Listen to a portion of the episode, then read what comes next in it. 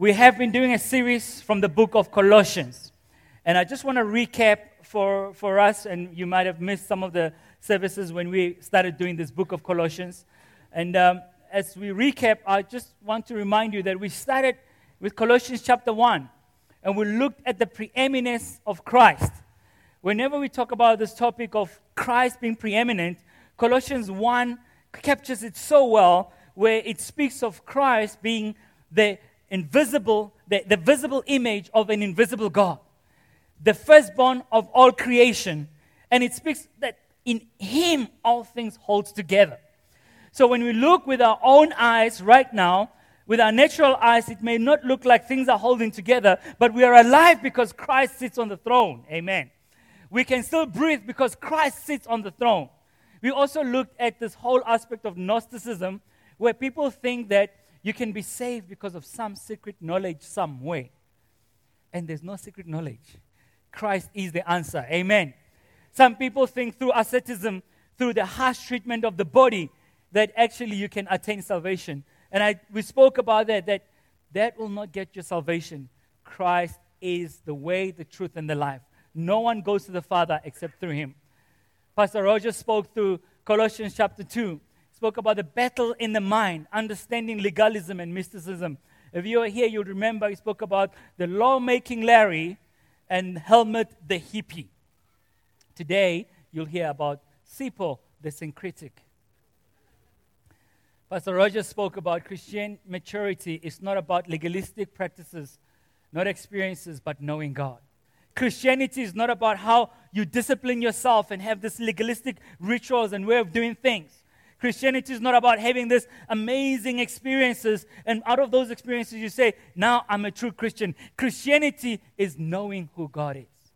Knowing who God is as a father who loves and cares for his children. So when we talk about the book of Colossians, today we'll be focusing on Colossians chapter 3, living as those who made alive in Christ. I also just want to bring this aspect of the fact that Christ is enough. We don't need any extra thing to add to who Christ is. Amen. Christ is enough.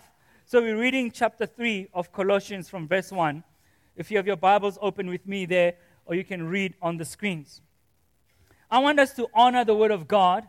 We're going to read all the first 17 verses, and I want you to track with me. And may God speak to you through His Word this morning. Amen. As I read verse by verse, take in what He wants to say to you this morning. Since then, you have been raised with Christ. Set your hearts on things above, where Christ is, seated at the right hand of God. Set your minds on things above, not on earthly things. For you died, and your life is now hidden with Christ in God. When Christ, who is your life, Christ is your life, appears, then you will also appear with him in glory. Put to death, therefore, whatever belongs to your earthly nature sexual immorality, impurity, lust, evil desires, and greed, which is idolatry. Because of these, the wrath of God is coming. You used to walk in these ways in the life you once lived, but now you must also rid yourselves of all such these things as, as these anger, rage, malice, slander, and filthy language from your lips. Do not lie to each other, since you have taken off your old self with its practices, and have put on the new self, which has been renewed in knowledge in the image of its creator. Here there is no Gentile or Jew, circumcised or uncircumcised, barbarian, Scythian, slave or free, but Christ is all and is in all.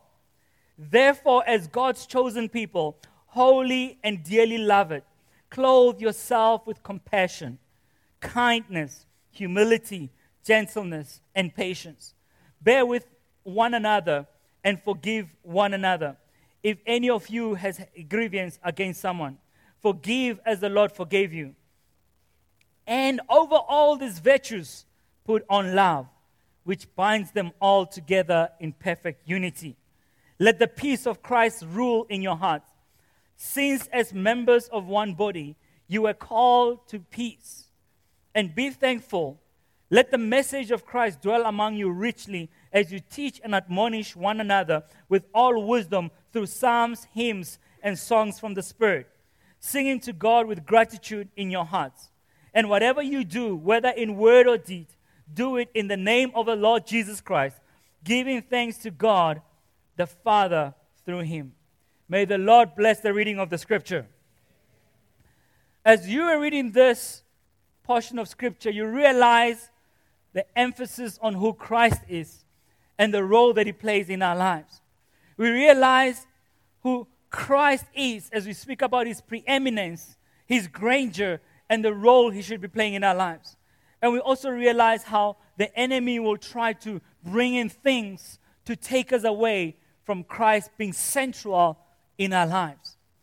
As we look at uh, verse 1 and 2, since then you have been raised with Christ. Set your hearts on things above, where Christ is, seated at the right hand of God. Christ is seated in heavenly realms right next to God. Continues to repeat this phrase not only your hearts, but also set your minds on things above, not on earthly things. For you died, and your life is now hidden in Christ. Before I read the next verse, I just want to emphasize this point to us. Scripture says, Set your hearts and minds on things above. It means that on a day to day living, we may fall into the trap of setting our minds on lowly things. We may set our minds on the things that we see with our natural eyes and forgetting that the scripture says that we are actually seated with Christ in heavenly realms. Scripture interprets scripture. That's one of the principles of reading the word. Have you realized that when you read scripture, there will be other scriptures that comes to mind? I will encourage you to do well to go to those scriptures because there may just be another revelation that God wants to show you. There may just be a message that He wants to bring to you. Look at this Ephesians 2, verse 6. But because of His great love for us that we've been singing about this morning, God, who is rich in mercy, made us alive with Christ. Even when we were dead in our transgressions, it is by grace you have been saved. And God raised us up with Christ and seated us with Him in heavenly realms in Christ Jesus. Now, friends, I don't know about you, but every time I look at my life today and my life before Christ, I'm grateful for the freedom that He has brought. I'm grateful that He has seated me with Christ in heavenly realms. I'm grateful that I don't have to live a life just focusing on the negative things that are happening around me. I cannot settle for less. I need to rise up because I'm seated with Christ in heavenly realms. So I'm encouraging you and also challenging you this morning set your hearts and mind on things above. Set your hearts and mind on things above. The easy way I can put it to you this morning is living with heaven's perspective means we see beyond the natural and have hope for the future. Living with heaven's perspective, it helps us to see beyond all the things that discourage us, all the things that causes depression. We can see beyond this and we remember in Colossians 1 the Bible says Christ in us the hope of glory. Christ in us the hope of glory. Being in the word gives one's heavenly perspective. Whatever situation you may be facing today, I encourage you to go to the Word. Remember what Pastor Gillian shared last week? You cannot say God is silent if your Bible is closed. You cannot say God is silent if you're not opening the Word to hear what He wants to say to you. If you want to get heaven's perspective, go to the Word. The reason why we pray, the reason why we read the Word, the reason why we are in fellowship in small groups, the reason why we come to Sunday services is because we want heaven's perspective. We don't want to be bogged down with the things of this world. We want to know what is God saying to us. How can you say that I have heaven's perspective when I'm not connecting regularly with heaven? How can you have heaven's perspective when you're not connecting regularly with heaven? Another thing that we see in this portion of Scripture is this aspect of syncretism, what one can call a double life, living a double life. Best description of syncretism is the blending of different religious systems and ideologies into one. The mixing of belief and practices of unbelief. Let's look again, verse 3. For you died, and your life is now hidden in Christ. That word is very important. Our lives are hidden. We are hidden in Christ. We don't live the way we used to live, but we live hidden in Christ.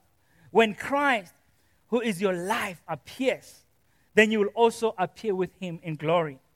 Put to death, therefore, whatsoever belongs to your earthly nature sexual immorality, impurity, lust, evil desires, and greed, which is idolatry. Because of these, the wrath of God is coming. Put to death these things. If you practice to say no, when temptation comes, it will be easy to say no.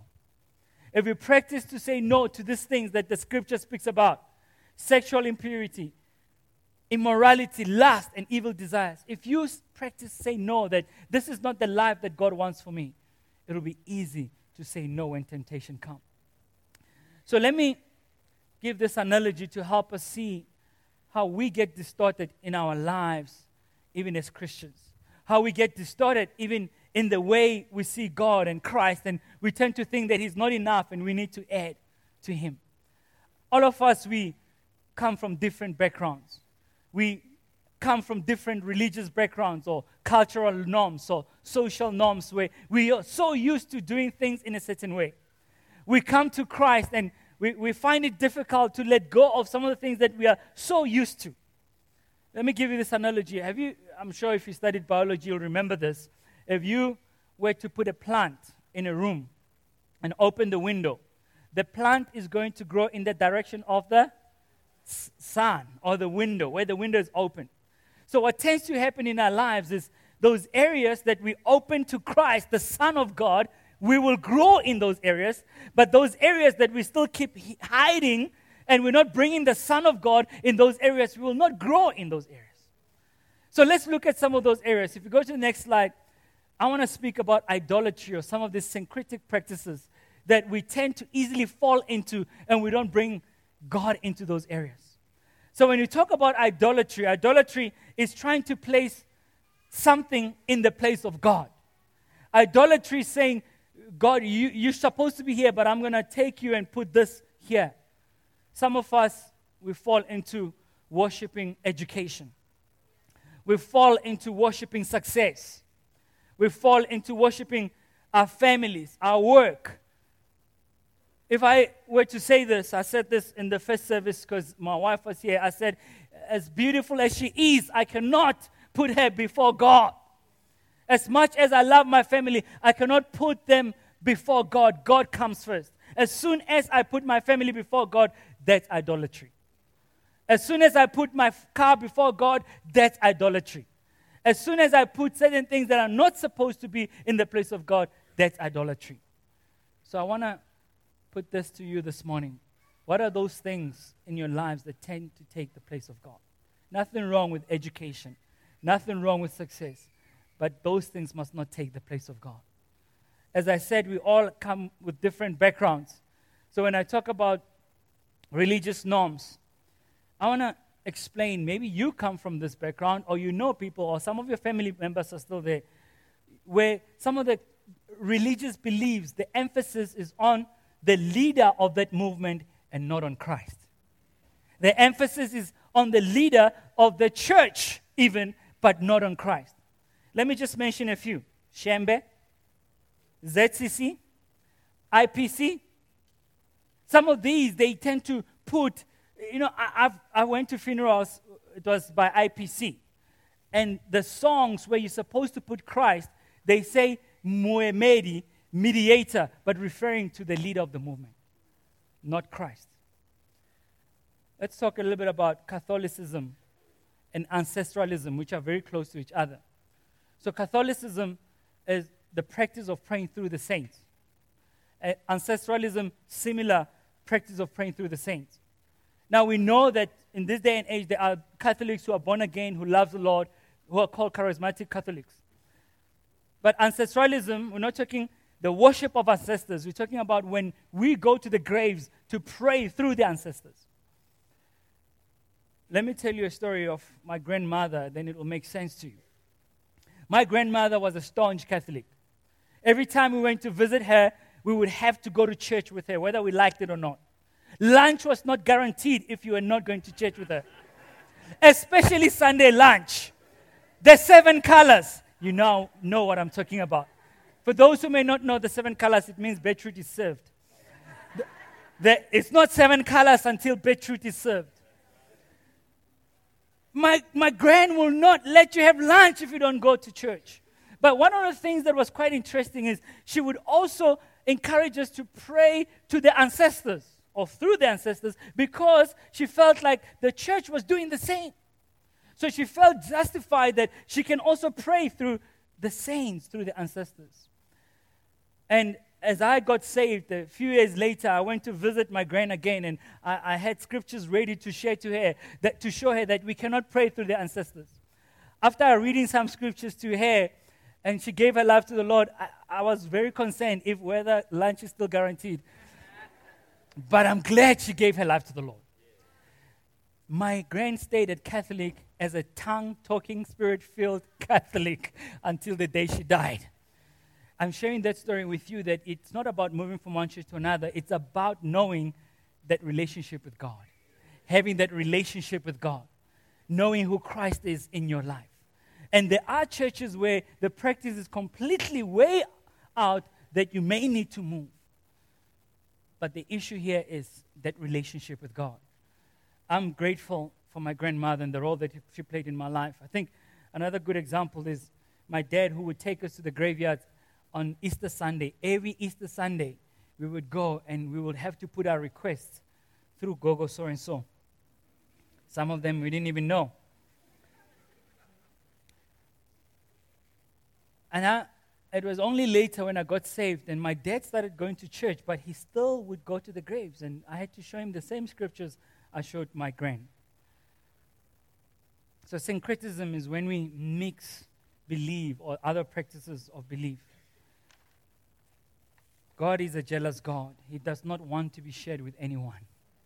He is a jealous God. Some of the cultural norms that we fall into, you may have grown up with these things, and if you're still a Christian, you're practicing them, I'm here to announce that Christ is enough.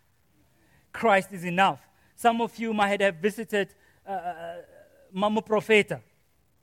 It's not always easy to translate some of these, but you know what I'm talking about. A prophetic woman. And they give you some water that's been prayed for, and this water is supposed to help you, you know, succeed or, or uh, protect you from demons. That's why some people get saved here on a Sunday, or when we lead them to the Lord, they say, Are you going to give us some water? We say, Sorry, we just give the word of God. Some people have robes under their clothes. If you still have them, let's pray after the service. Some people still use muti while they're Christians to the extent that they will even pray for the muti to work. How much you don't have faith on your muti. You even have to pray for it to have some power. It happens to this day. Just if you think, well, Pastor, where are you going? Some people, they say you can't open an umbrella in, in, in the house, it's going to bring you back luck. Some will say, if you see a black cat, it's bad luck. Just in case you thought it was here in Africa only, in Ireland, if you ever see a cat, not only a black cat crossing the road, it's bad luck. It means don't travel that day. So, Greg, if you visit Ireland, watch out for cats. But this, all these things will not protect us. All these things will not bring us closer to Christ. But because we used to practice them, we think we still need them. Christ is enough. Amen. In fact, Mark 7 13, it says, Thus you nullify the word of God by your tradition that you have handed down, even to your children, and you do all these many kinds of things. We nullify the word of God by our traditions. So hear me right, it's not just uh, African cultural practices. There are other social norms that Westerners, we also adopt. We adopt the, the whole concept of sleeping around because media, entertainment, pop culture makes it to be an accepted norm, an accepted practice. The horoscope, Scientology, fortune cookies. Let's get real now. You open that fortune cookie and say, What is the Lord saying to me today? Uh huh. You read horoscope and you say, What is God saying to me through horoscope? We've lost the plot. If you haven't heard, one of the big uh, advocates of the New Age movement, Deepak Chopra, he says that a person may attain perfect health, a condition that is free from disease, and not even die. I'm wondering which Bible he's reading. Some of the things is what I call humanistic do gooders, where you doing good and you say, I'm going to make it to heaven just because I'm doing good. So I'm saying to you this morning, all of us are guilty. Because you can say, what you've mentioned now, Pastor Sai, doesn't include me. But let me g- give you this. We sometimes have plan B. We have plan B. You know, you have your insurances, you have your investments. Just in case things go wrong, I'm safe. Nothing wrong with insurance, nothing wrong with investments. It's when you put your trust in those things. It is when we put our trust in those things that we move away from who God wants us to be. This is a simple way to put it. The person of Christ is not only unique, but completely enough for a thriving relationship with God. The person of Christ is not only unique, but he is also enough. He is enough for a thriving relationship with God. I want to continue with a few verses before we close.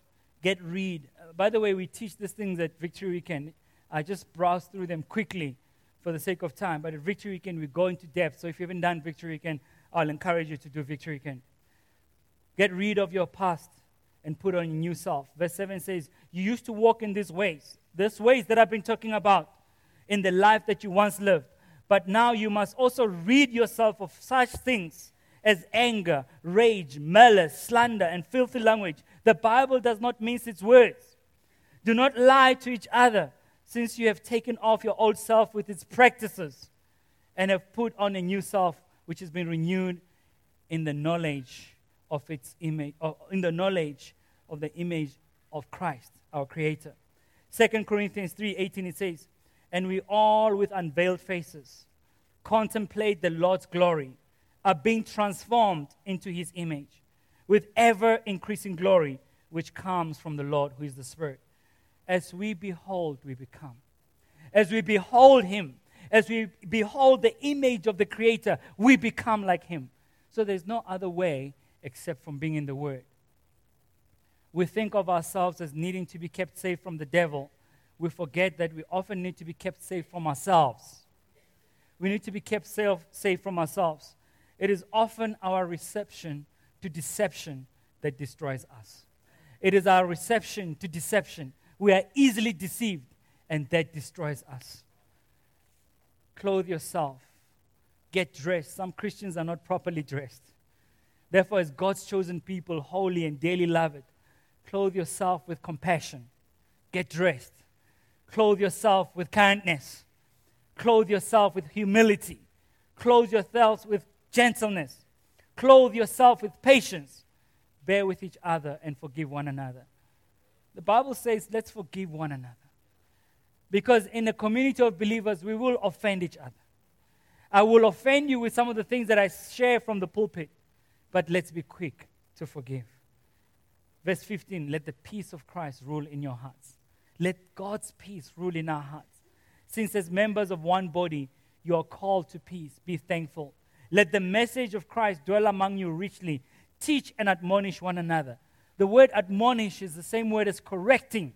So the word of God, not only will it teach us, but it will also correct us.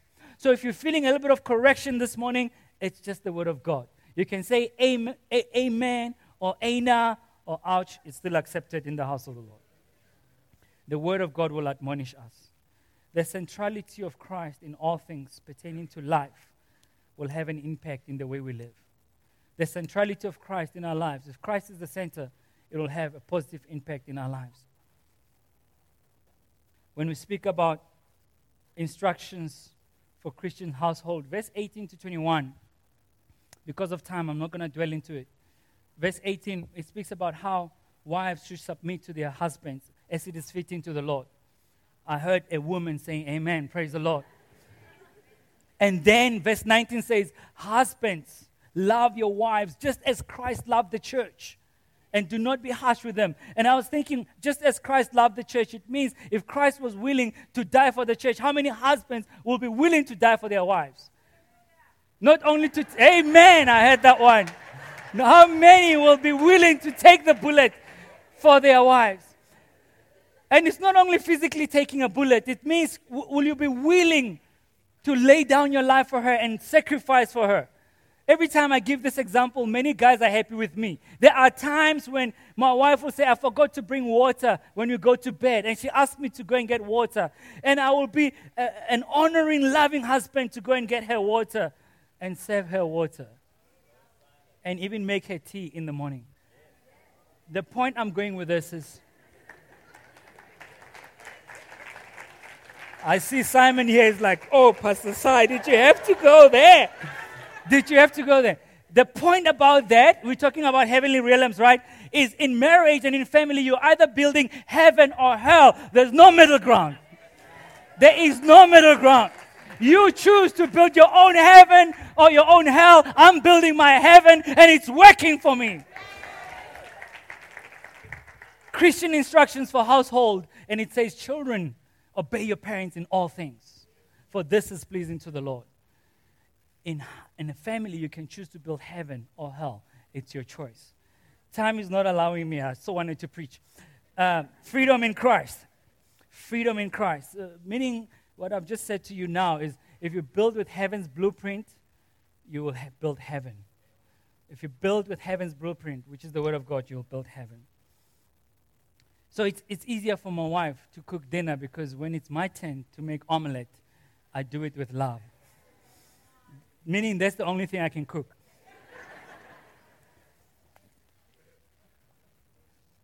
Freedom in Christ. Live and work as free men. This morning you noticed in worship, uh, without us planning, there was a lot about freedom. So when we read this in verse 22, it says, Bond servants, obey in everything those who are your earthly masters, not by w- way of eye service as people pleasers but in sincerity of heart, fearing the Lord. Whatever you do, work heartily for the Lord and not for men, knowing that from the Lord you will receive the inheritance as your reward. You are serving the Lord Christ. For the wrongdoer will be paid back for the wrong he has done, and there's no partiality. So if you steal at work, you will have to pay for what you've stolen. I just added that to explain what the Bible was saying. The wrongdoer will be paid back for what they do. Chapter 4, verse 1. Masters, treat your bondservants justly and fairly, knowing that you also have a master in heaven. Masters, treat your bondservants justly and fairly, knowing that you also have a master in heaven. As I was reading and studying this, I, I noticed that with the last few minutes I have, I can either teach about how bond servants should obey their masters, or I can teach about how masters should treat their servants. But then I, what got my attention was knowing that you have a master in heaven. If we have a master in heaven who treats us different to our masters here on earth, we are meant to live a life that pleases him. So the word bond servant, doulos in Greek, it means servants who were set free and yet they chose to still serve their masters. Now, read Exodus 21. Servants would serve for six years, and on the seventh year, the year of Jubilee, they will be set free. They'll be let go. Go and do whatever you want to do with your life. But some servants, they enjoyed and loved their master so much, they said, I want to stay here because I'm taken care of. So, this is to say to us, as children of God, the kind of freedom that God gives us is that He becomes a master who sets us free so we can serve Him out of freedom, not out of being forced or obligation. So, we as children of God, why, why do we still live as slaves when we've been set free? Why do we live syncretic lives when we've been set free? God, our master, has set us free, and we choose to serve Him with no obligation. You might have seen some people, they use this word do- doulos and they, they, they put it as, the, as a tattoo. So don't go out there and say, Pastor Sai said I can put a tattoo on. Remember, Paul wrote this letter while in prison because true freedom is freedom of the soul. True freedom is freedom of the soul. While he was in chains, he said, Go out there and live as free bond servants. Bond servants is those slaves who've been set free. We serve Him because He has set us free, not because we have to serve a sentence. We serve Him because He has set us free, not because we have to serve a sentence. Servants were taken care of and we're part of the family.